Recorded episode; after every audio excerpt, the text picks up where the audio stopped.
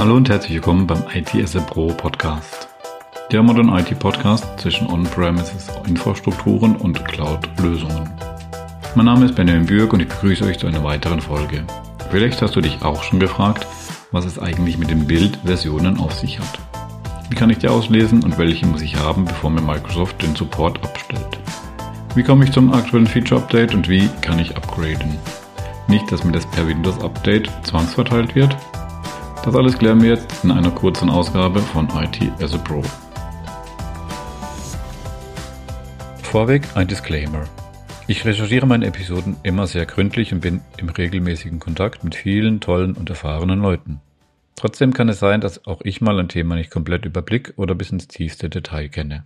Daher kann und möchte ich hier keine Empfehlung oder verbindliche Aussagen treffen. Es gibt immer wieder spezielle Konstellationen oder Anforderungen, wo eventuell andere Regeln gelten oder wo andere Herangehensweisen oder Lösungen vielleicht mehr Sinn machen können. Daher ist es sicher sinnvoll, gerade beim Thema Lizenzierung sich zusätzlich von Experten beraten zu lassen oder eine zweite Meinung einzuholen.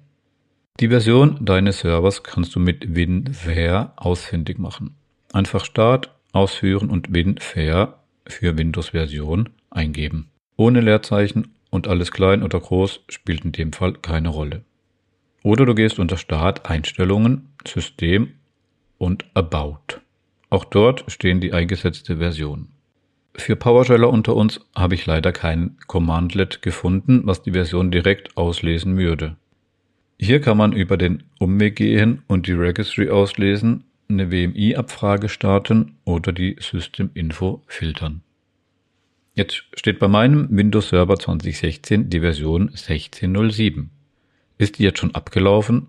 Habe ich jetzt schon keinen Support mehr? Ist das nicht uralt? Kurz zum Verständnis.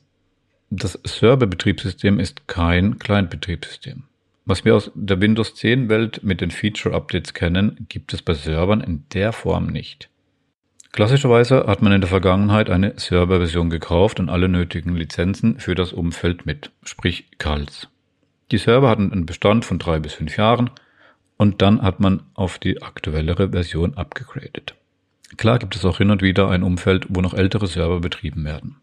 Aber als Faustregel ist ein Serversystem fünf Jahre im normalen Support und bekommt somit monatlich Updates. Windows-Updates, keine Feature-Updates. Nach den ersten fünf Jahren kommen anschließend fünf weitere Jahre im Extended Support dazu. Dort gibt es dann nur noch unregelmäßig Security Updates. Dieses Konzept nennt man Fixed Lifetime und ist auch heute noch gültig und wird LTSC genannt, also Long Term Servicing Channel. Ich kann meinen Server 2016 LTSC auf Server 2019 LTSC updaten, wenn ich entweder Server 2019 kaufe oder eine Software Assurance habe. Dann zahle ich nicht den einmaligen Erwerb, sondern habe die Pauschale für die Software Assurance. Im Prinzip ist das wie ein Abo, was mich berechtigt, immer die aktuellste Version einsetzen zu dürfen. Sogenannte Major Releases. Wenn ihr mehr zu SA Software Assurance wissen wollt, dann schreibt mir das bitte, dann kann ich mal eine Folge über Lizenzierung separat einplanen.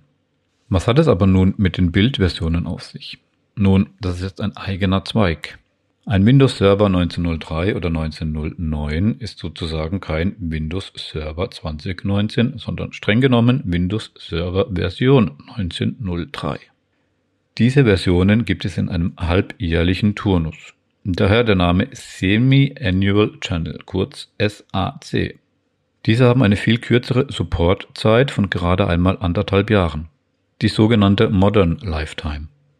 Das gibt es auch nur für Server Core oder ein Nano Server Container Image.